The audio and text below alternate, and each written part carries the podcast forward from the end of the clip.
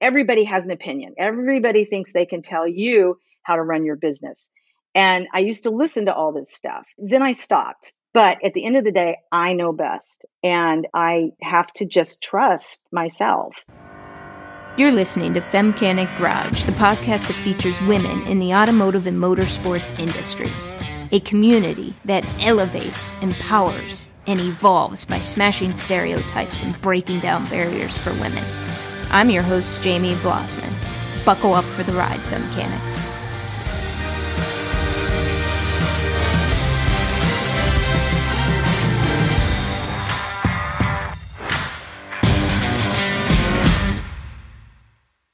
Calling all women who love their ride. I would like to introduce you to a one of a kind women's motor fest. You will not want to miss this sisterhood celebration of women owned whips, cars, trucks, motorcycles, ATVs. If it has a motor, it belongs. Ladies, this is our motor fest. Boys are welcome to attend, but the spotlight will be owned by the women in their whips. Check out all the details by visiting womensmotorfest.com. Christy Shipke is in the driver's seat today. Christy is the owner and designer of Crash Jewelry. She came up with the idea to create fashion jewelry from wrecked exotic cars when she moved her studio into her husband's Los Angeles body shop. Christy makes jewelry from discarded automotive metal, and her first obstacle was trying to figure out how to bend the metal from these exotic cars while preserving the original factory paint. Now let's sit back and enjoy the ride. Hello, Femcanics. This is Jamie B, and I have Christy Shimke. I said it right, and I did not add the R, didn't I? Exactly. Perfect. We were just joking around about how you have a nickname and they add an R to your last name and call you Shrimpkey. that is not the correct pronunciation, listeners. It is Shimpke. So, Christy, thank you for accepting my invitation, for being in the driver's seat today on the Femcanic Garage podcast. I am very glad you're here. Thank you. So, I'm glad to be here. And I am excited to share your story because it is yet another facet of this industry. Yes. and it's jewelry. I've been trying to find the right person to talk about jewelry that is automotive centric. And I am so glad that you are the first one. so thank you. Thank you. I've had different artists on the show, painters, but you are the first automotive centric jewelry maker before we do the spoiler alert, everyone knows with the bio and everything what you do at a high level, but there's a unique twist to what you do. But before we get into that, one of my favorite things of all time is learning a woman's journey to where she is at right now. Because with social media and all of the I don't know, social media in general, makes everything seem so easy. Mm-hmm. And it's not. it's hard work. Yeah. Right? It is. You go to your Instagram and your posts and you see this beautiful jewelry. I mean, gorgeous. And I'm looking at it, drooling over it. And that's the end product, mm-hmm. right? There's a lot that goes into it to get to that point. Now, did you always know that you were going to end up in the automotive industry in some way? uh, no, not not at all this was something I never in a million years would have thought I'd be in the automotive industry in any sort of capacity, I guess. We talked about this, but just so the listeners can be brought up to speed, when you went to college, what was your majors? Uh, art history. So, undergrad art history and then graduate school art history with a specialization in Renaissance portraiture. I'm just sitting there, like in my brain, like envisioning your jewelry. And ah, Chrissy, I have a 15 year old. Mm-hmm. I'm checking myself. I'm like, God, they they grow up so dang fast. I'm like, is that even possible? she's going to be 15. She's not 15, but mm-hmm. she's like the 14 going on 18 type. You know what I mean? right. and when I sit there and I'm having these, what my kids call me lecturing. Mm-hmm.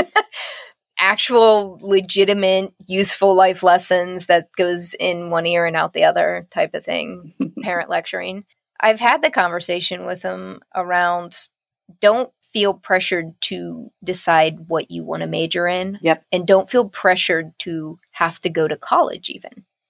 Maybe a trade school is what's best for you. Maybe it's working a little bit 1st Mm-hmm. Keep your options open. Don't let society pressure you into things.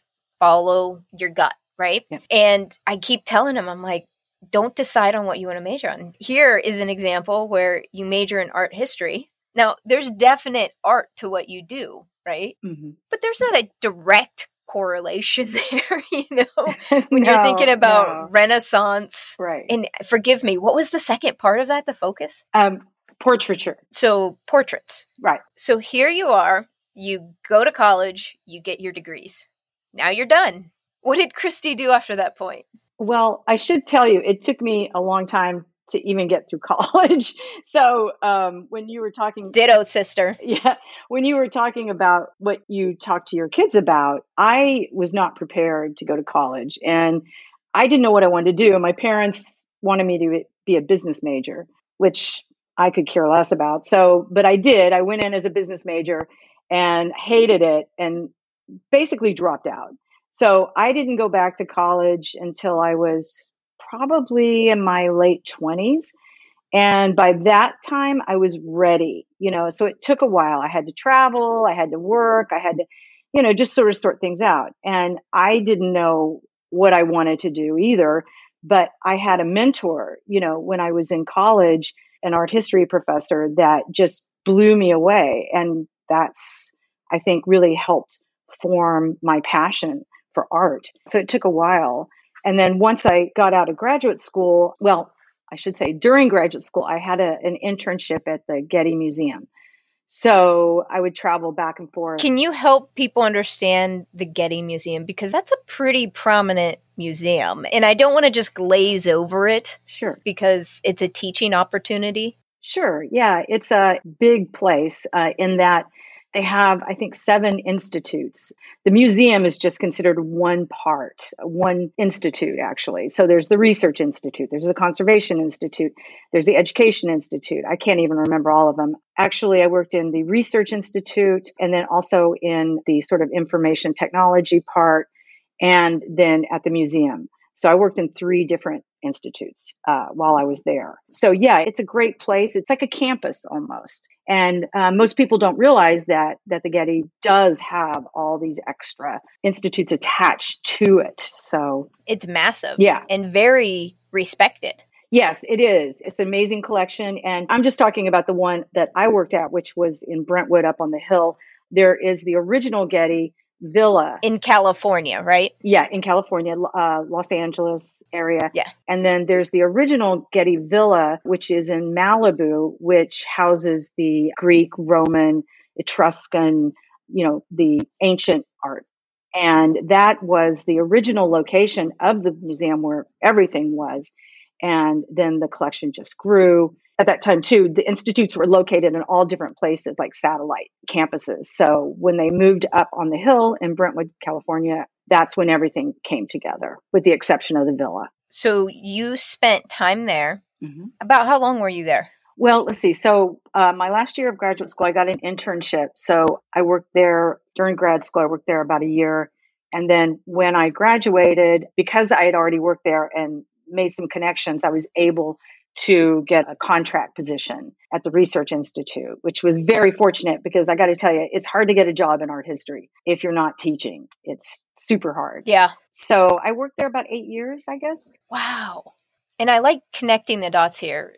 And what I mean by that is sometimes we all get frustrated in where we're currently at, right? Mm-hmm. Because we have this dream and this thing that we want to do, but yet sometimes we view as where we're at right now as a barrier. Mm-hmm. You know what I mean? Almost like a negative thing. And what I like reminding listeners, and quite honestly, to hear myself say it out loud for me too, is that sometimes where we're at, there's amazing lessons and opportunities, networking, fill in the blank that actually helps you in your long term goal, Yes. right? Yes. While you were there eight years, I mean, that's a significant amount of time. Looking to see where you're at now, would you say what you're doing now is kind of like your happy place or kind of like your home. There isn't parts of it that you don't love or that you don't get frustrated, right? Yes. But when I launched Femcanic Garage, it was like a coming home for me. It's like this is what I'm meant to do. Yeah. Right? Yeah. Do you feel that way about crash jewelry? Absolutely. I mean, as a kid, I was always drawing, painting, making things, you know, very much into crafts with my grandmother and sewing. And I think I was just always, as an adult, kind of a frustrated artist. So art history kept me connected to that side of me, but in a more academic way. But I still got to be around art all the time, but I just wasn't creating it. So when I finally got to where I am now, I realized this is my passion. This is what I really was meant to do and uh, what I love to do. When you spent the eight years there, what do you think from that experience you can see a direct impact through experience, lessons learned, fill in the blank to what you're doing now? Well, computer skills, I guess that's that's a, a big one. Organizational techniques, I guess, uh, or practices. The ability to speak in front of people, that was kind of a big one because we had to do that at various conferences and things like that. Also, just learning more, uh, getting out of my area of specialization and learning about all aspects of art, you know, including environmental art, you know, uh, abstract art, you know, things that I didn't know that much about, which have influenced what I do today. I think when I'm making something, I think I am sort of subconsciously recalling a certain painting or sculpture or, you know, period of art. That's so cool. It's just so cool so after you spent your time at Getty, was there an event that happened in your life or something or maybe it was just like, "Hey, it's time." What made you switch? Well, I kind of hit a wall as far as career growth went. And it just got to be, uh, how do I say it? Everybody there, I hope I'm not offending anybody, but everybody there is what I call a lifer. You know, they got very comfortable in their position. The Getty's a nonprofit. You're pretty much limited on what you can make you know, salary wise. But it's a great place to work because you're not really pushed. You can spend your whole day, you know, just working on one, I don't know, research painting, you know, and it's like being in college almost. So there isn't any real impetus to get outside yourself or get outside or to grow, in other words. There wasn't anything to challenge me. And uh, it just, frankly, it just got to be really kind of boring and uh, the other thing that was really frustrating is that I'm a pretty proactive person, and that is not something that's really encouraged in that environment. You know, you had to have a meeting about everything. Like you couldn't just make a decision and go forward. You know, it was like we have to have a meeting about metadata, and then a meta meeting about metadata, you know. It's so true. Yeah, like the bureaucracy was stifling after a point. Yeah. And uh, I guess I just don't do well with bureaucracy. Yeah, I'm with you, Christy. At my core, I'm an implementer. Yeah. And you mix that with my ADHD and having meetings about meetings about meetings. Like, I'm like, oh my God, can we just actually do something already? Do it. I know. Like, oh, I'm with you. Yeah. What was next for Christy after your experience there? Well, I worked with a startup and that kind of went bust.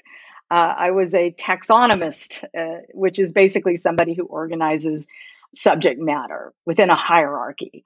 Uh, I worked there, and then for the first time. Can you give me an example? Give me an example because I'm going to totally make fun of myself right now. When you first said that, the visual that popped into my head was taxidermy. I know, I know. I never heard of this term before. and I'm like, wait, you coordinated stuffed animal? I, so I'm totally making fun of myself right now. It took me a minute to process that. But for those that are way smarter than me or listen way better than me, you can tune out in this part. But for the people who maybe don't know, yeah. can you explain a little bit what that is, what that means?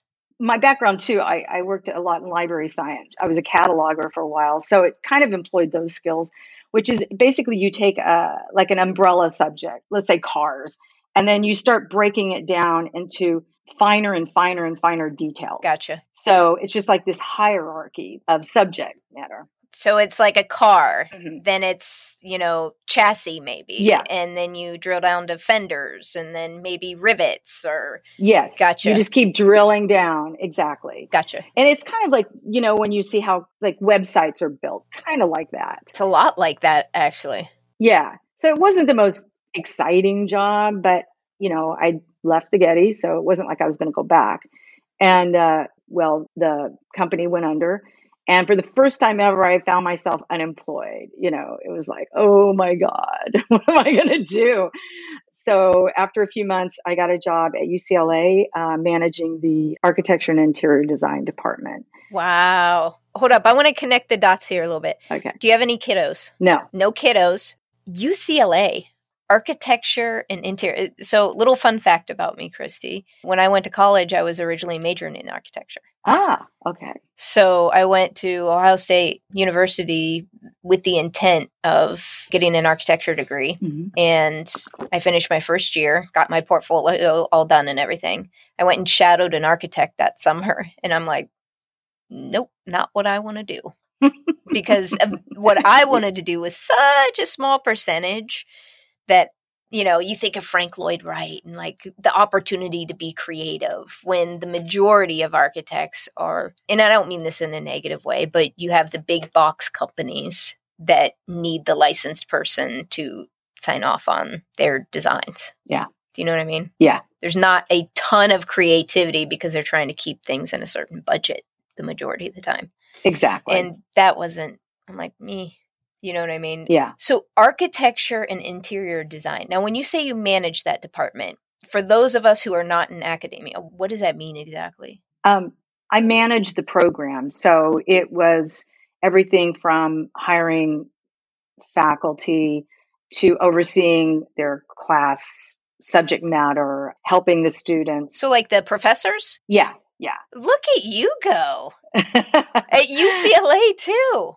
Yeah. So it was just, you know, I mean, there were people that were, you know, you had people that were in charge of student needs, and then we had different people within the department. So I sort of oversaw all that.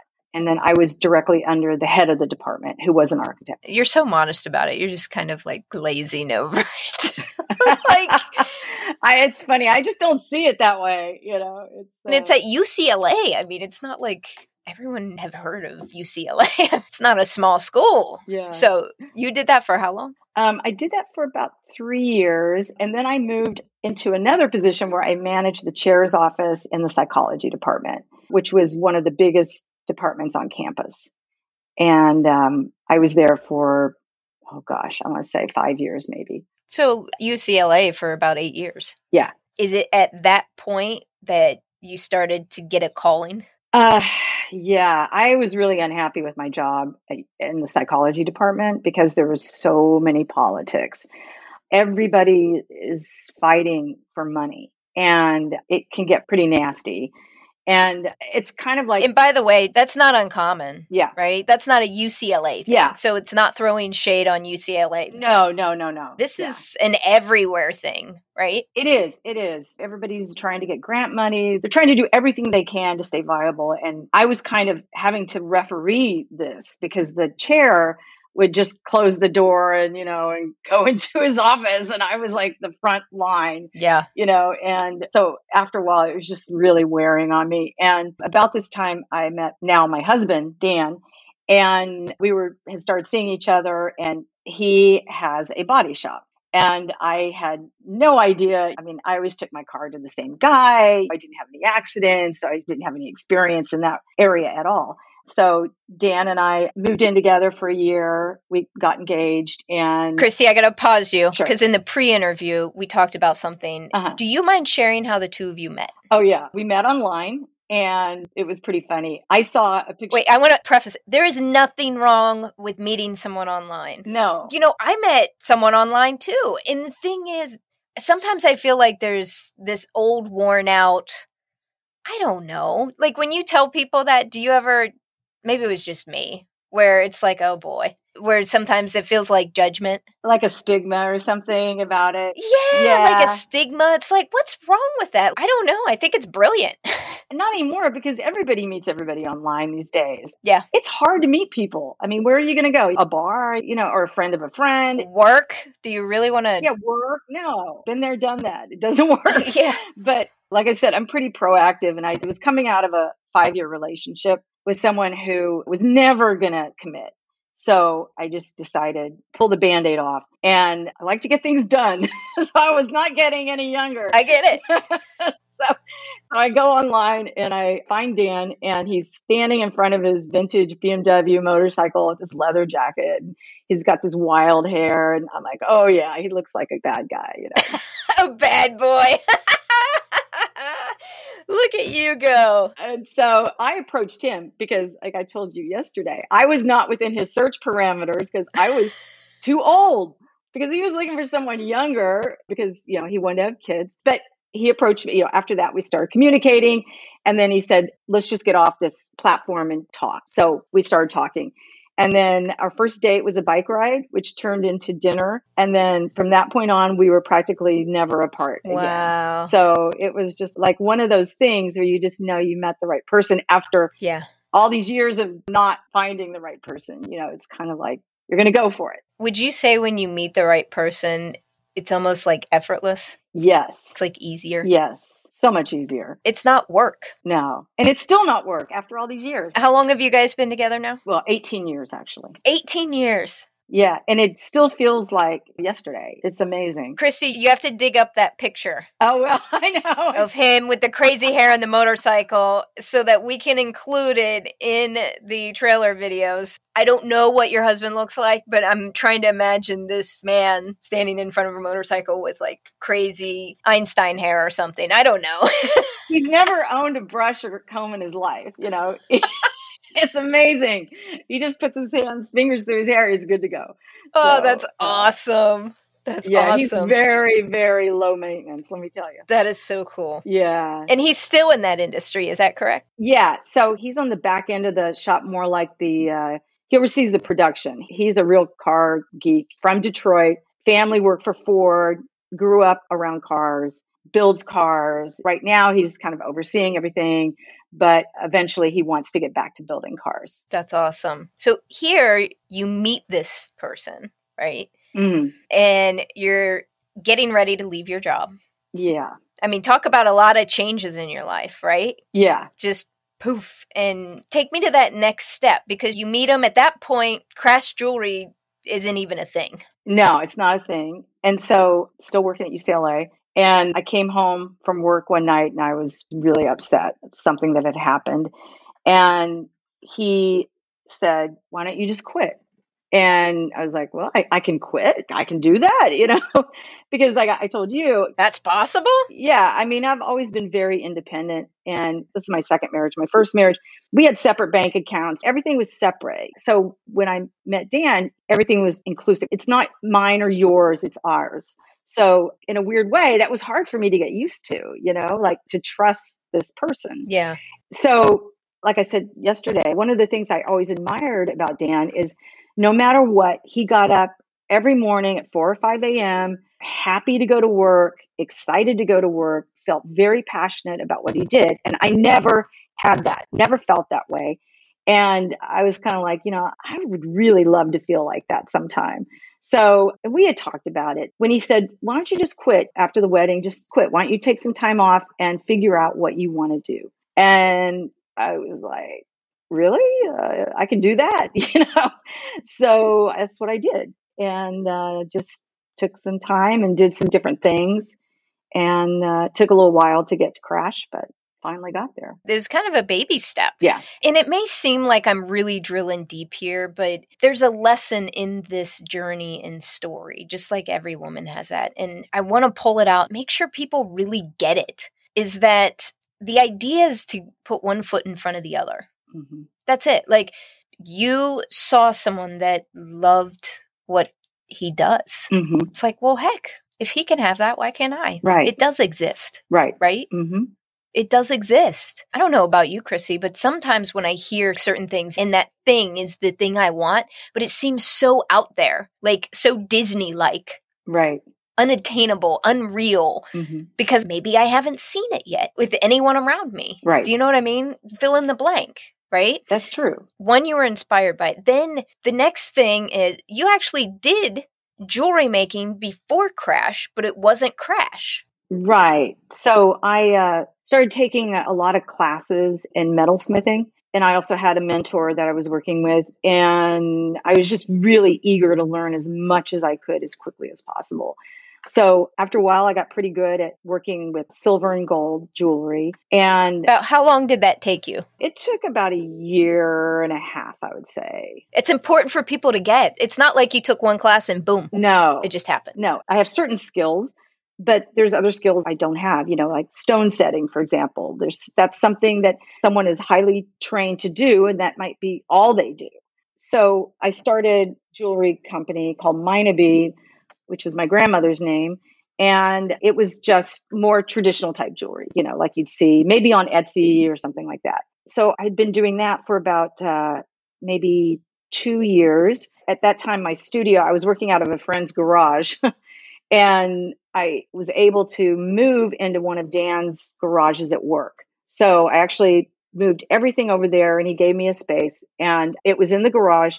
And every day when I was working, I would see all the cars come in that were going to be repaired. And I, I mean, they were beautiful because they worked mostly on high end luxury cars and exotics. So here I am around, you know, I see a Bentley come in and Windsor blue. And I'm thinking, you know, like, I wonder what happens to this metal. You know, where does it go? Because the paint, especially, reminds me of enamel. It's so beautiful.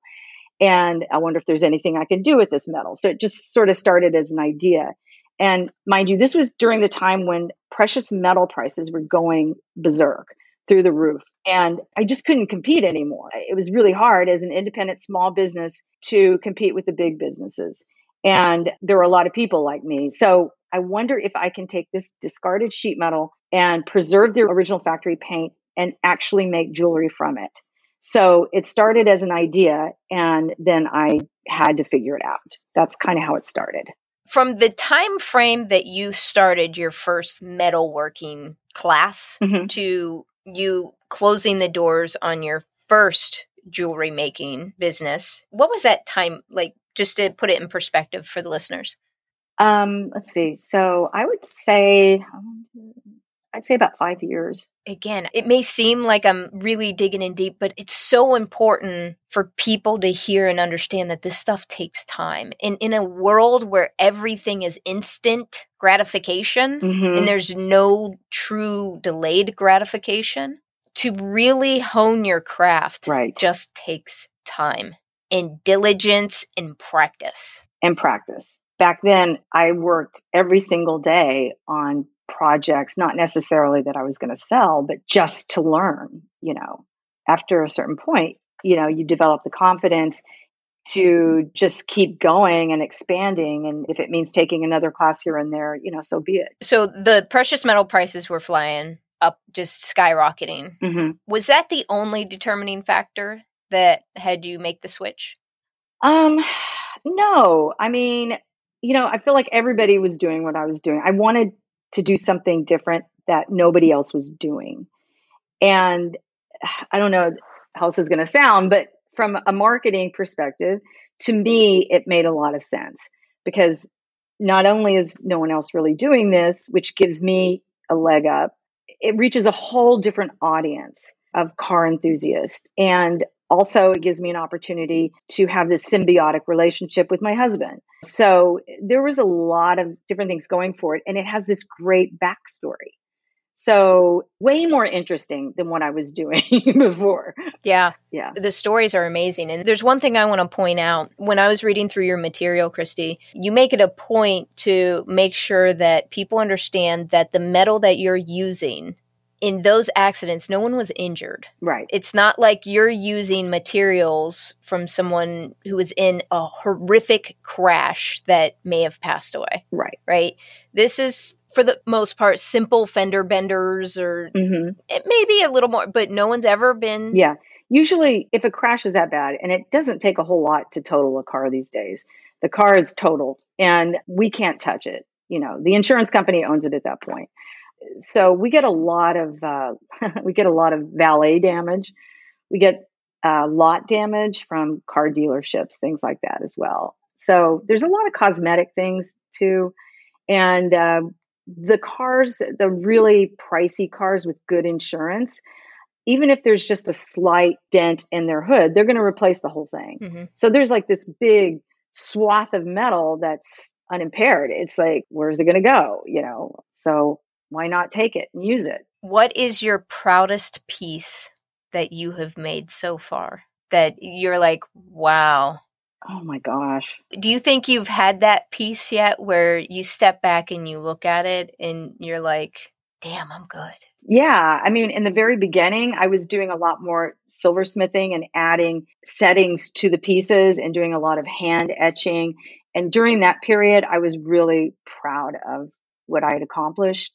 But I think most recently, one of the things that I'm really proud about was that the collaboration I did with Lyn St. James.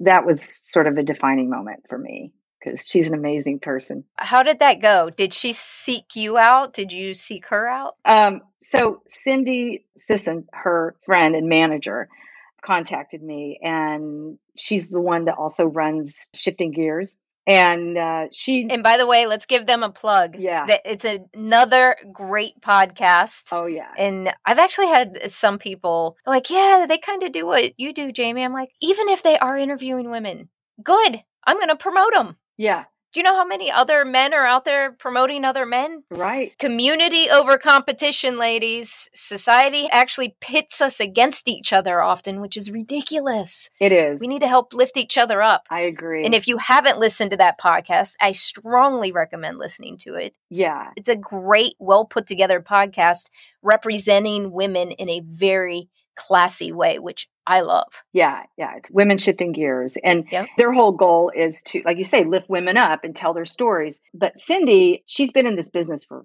a long time. So she knows everybody.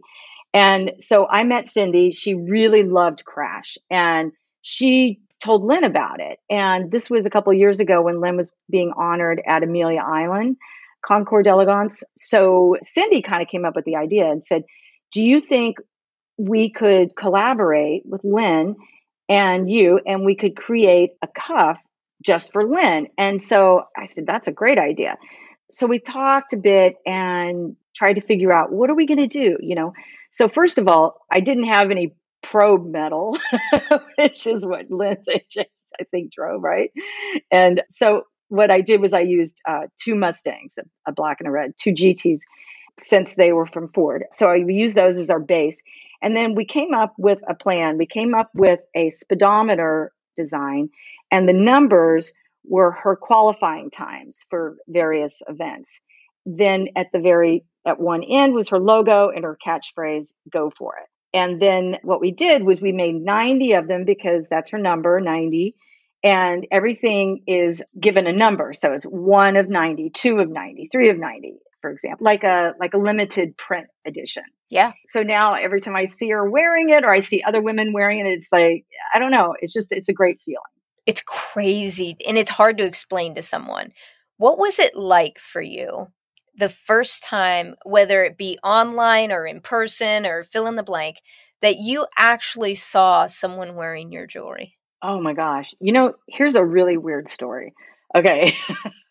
I was at SEMA a few years back and we were going out to dinner and I was wearing a Fred Ferrari cuff and Dan and I were waiting for our table. So we sat in the bar and it was Halloween. You know, SEMA's always around Halloween. Yep. End of October, beginning November. Yep. So this couple was sitting next to us and they were dressed up and, you know, their outfits. And this guy looks over at me and he goes, Is that a crash piece you're wearing? and I looked behind me. I thought I was being punked, you know. Looking around like You're like, really? Who's doing this to me, you know? And I was like, Yeah. And he goes, Oh my God, I love Crash. And you know, and we started talking, and he was from San Francisco and he'd seen my stuff there in a store. And it was just the weirdest thing, you know, like to see I don't know, to be recognized, you know, it was really, really cool. So, in that conversation, did you eventually let him know that you are the artist that makes them? Yeah, yeah, absolutely. Yeah. okay, good. What was his reaction when he found out that you're the one? Oh, he was great. He just wanted to talk, you know, he just wanted to talk about it. Yeah. You know, how is it made and all this stuff. Because most people are really curious because they don't really know what they're looking at. That's why I like to go to shows because I need to explain it. Yeah. And you can just see the realization come into their mind, like when you're explaining, no, this is actually a part of the car. Yeah. Oh, did you paint it? No, no, this is actually the original factory finish. You know, and they look really puzzled. And then I usually have a visual aid that I show. Yeah. And then they go, oh my God, you know, it's, it's really kind of fun.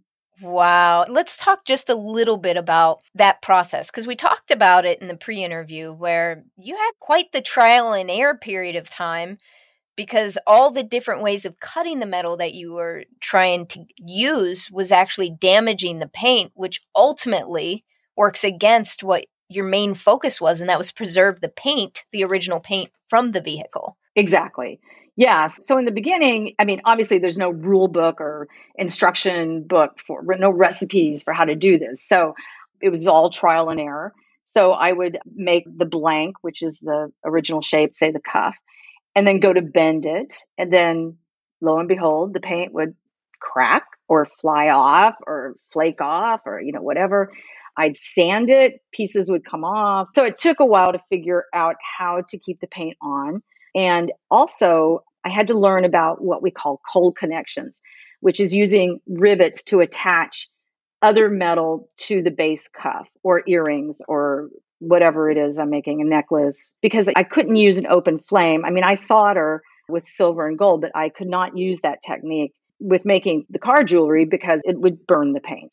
So it was a matter of trying to figure out ways to get the paint to stretch almost, if that makes sense, or to see sort of be more malleable so it'll hang on when I would manipulate it. Wow. Yeah. What an experience. Is there a particular type of jewelry that is your favorite to make? Uh yeah, cuffs are definitely my favorite. Cuffs are your favorite. Yeah. Mm. Yeah. The earrings and necklaces and cufflinks are pretty small pieces of metal, so you know when you're working the smaller you go, the harder it gets and also when you're sanding small pieces of aluminum, let me tell you, it gets hot. so, yeah. I can only imagine. I can only imagine. yeah. So, what's next for Christy and Crash? I want to keep expanding. I want to figure out a way to make things a little easier on myself in terms of production. So, I'm trying to figure that aspect out. I just want to get it out there to as many people as I can. And um, I love being around car people and I want to keep doing as many car events as I can and just keep creating new designs out of different cars, different colors, whatever I can get my hands on. I think this is a great time to launch into the red line round. I'm excited to see your responses around this. Red line rounds just five rapid fire questions, no right or wrong answer, just whatever pops into your head's the right answer. Okay. You ready? Oh yeah. you know who loved this? Ew. Soon as I said red line, Lyn St. James is like, "Yeah, let's do this." Oh yeah, yeah. like all about her. it. I can see her doing that. And then you have other women like, "What?" I know, I know. it's not that bad. All right. Who or what has been your inspiration throughout your journey in the industry? Hmm, who's been my inspiration? I would say my husband. Actually, he's uh, always been in my corner, propped me up when I was ready to quit, and just offered a lot of continual, unconditional support. When you mention your husband in the collision shop, and Mhm. it seems obvious naming your jewelry crash. Yeah. Was it that easy to name it? No, it wasn't. And to tell you the truth, I can't take credit for the name. It was a friend of mine that came up with the name. Well, high five to a friend who named your company. Yeah. So it was just kind of stumbled upon it then. Yeah, he built my first website, Uh-huh. and so we were we were trying to come up with a name. And he's in advertising. I mean, that's his job, you know. So That's just shtick. yeah, yes, we kicked it around, and that's what we came up with. That's awesome. Well, it's a sweet name. Yeah, It's simple yeah. and sweet. Christy, where do you go or what resources do you use when you want to learn something new or you get stuck on a job? YouTube. uh, yeah, I mean, I go to YouTube, or if it's a question about a particular car paint, for example, I might talk to my husband or the general manager at work. He's like an encyclopedia when it comes to everything car related. Or I'll go to, if it's a jewelry issue, I have a lot of books I can go to. Or also groups. I'm on a few jewelry groups as well. What excites you most about what you do? Gosh, what excites me the most? The constant challenge. It's a challenge every day because, you know, you never know if what you're going to make is going to hold up or right in the middle of it is going to crack. I have a box where we just toss those suckers. You know, it's like, damn it, there it goes. and, uh, and that's the box we go back to sometimes and revisit and say, okay, what can we do with these mistakes to make, you know, it's like a mistake can sometimes turn into something really cool. Right. So I always save those. So I would say that the challenge always excites me. And also just being able to share it with people and get their reaction that is really a lot of fun. I love that. What's a personal habit or practice that has helped you significantly in the industry when you feel stuck or discouraged? A personal habit. First of all, I think when that happens, I walk away because if I try to push through, it's usually going to not end well. So I usually walk away if I'm really stuck, or uh, let's say I just I don't have any desire to create, I, I'll take a few days off, you know, if I can, and uh, just sort of try and think of other things, or I'll revisit my art history books and maybe, you know, get a little inspiration, you know, anything to sort of get the creative juices flowing again, but not get angry at myself for not having it at that moment. That's the key. Yeah. Right there. Yeah. Like giving yourself that grace to Right. It took me a while to do that. Kind of push through it. Yeah, exactly. And finally, what's your parting advice to other femcanics finding their way in this industry? Well, I think a lot of other women have said this before, but it's still valid. And I think it is, you know, listen to yourself. Not everybody knows. You know, like when I first started doing this, I didn't have the self confidence that maybe I have now. And everybody has an opinion, right? Everybody thinks they can tell you how to run your business.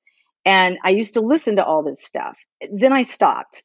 Fine, thank you for that. You know, thank you for your input. But at the end of the day, I know best. And I have to just trust myself. And um, I would say just trust yourself. It's simple, but such sound advice. Yeah. And yet sometimes so hard to do, isn't it? It is because you start questioning yourself like, oh, they know more than me, you know, when in fact, no, they don't. Imposter syndrome's a real thing. Yeah. And when you have those moments, Christy, where that self doubt sometimes creeps in, or what do you do to like move through it? and get on the other side? I'll talk to a friend. Uh, I have a good friend. She is a she makes furniture. She knows what it's like. She's been in business for years, and she's in a male dominated industry. And people don't take her seriously, but she's from Brooklyn. And let me tell you, you do not get on her bad side. So I usually talk to April, and she kind of puts me back to where I need to be. Is she the tough love or the cheerleader or both? Kind of both but she's also the tough love, but she's funny. Yeah. You know, and so usually I end up feeling much better and laughing and but she gets it, you know, not all my friends get it. Mm-hmm. But she understands what it's like to create every day. Yeah. Also being in a male dominated industry. Yes. She's the only female there and, and everybody works for her is a guy. Yeah. It's not for the faint of hearts. No. You build up some callous, but the trick to all of it is you just keep showing up. Yep. That's the key where and how can people find Crash Jewelry? Online, crashjewelry.com. And uh, I do events as well. Um, if you're in LA or the Southern California area, I'm going to be at Cars in the Canyon, which is, I believe, October 8th. And then Cars and Copters, which is the following weekend. And then I'll be in Hilton Head. Is that literally cars and helicopters. Yep, it's so really cool. cool. it's really cool. I mean, mostly these exotic cars. So it's all day revving and just you know hot concrete. It's it's a lot of fun. I'm chuckling because only in LA. Yeah. Oh yeah, yeah. It's like Fast and Furious goes to the beach you know so right yeah. yeah it's hilarious like i'm just imagining here in columbus ohio or detroit michigan it's like mm, no no these helicopters come in and land right there by the beach it's so cool that is amazing yeah i love that show so i'll be doing that and then the first weekend of november I'll be at Hilton Head Island for the Hilton Head Concours d'Elegance. Yes, because I asked you if you were going to SEMA, and you're like, nope, I'm going out west and you're coming out east. I know, I know. I got to figure this out because I really, really want to go to SEMA next year. We can high five in the air, sister. Yeah, exactly. Oh, Christy, thank you so much for accepting my invite, being on the show, and being willing to share your story. I love your story. I love what you're doing. And I am so glad that you're doing it. The industry needs you and what you're doing. Well, thank you. I, I really appreciate it, Jamie, and I'm very honored to be on your podcast. And I've had a great time too. thank you. Christy Schemke, owner of Crash Jewelry, and I'm a femcanic. Sarah Morrison is in the driver's seat next. Sarah is the president of Baja Forged, vice president of LGE CTS Motorsports, and a volunteer worker. She was born and raised in an automotive family, and at age 13, Sarah helped her dad in building her first car, a 1970 Chevy El Camino. Since then, her interests and passion in the automotive industry have grown, and in 2017, she won SEMA Business Network Women of the Year award, and in 2021, Sarah won the prestigious SEMA Person of the Year award for her contributions in the automotive industry.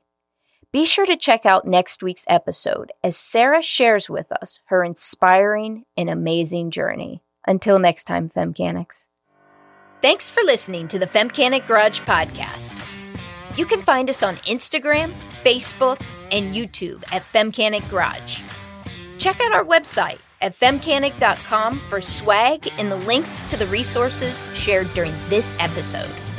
If you want to help grow this community, subscribe, rate, and review. And most importantly, share this podcast. Spread the word. This is Jamie B signing off. Are you a femcanic?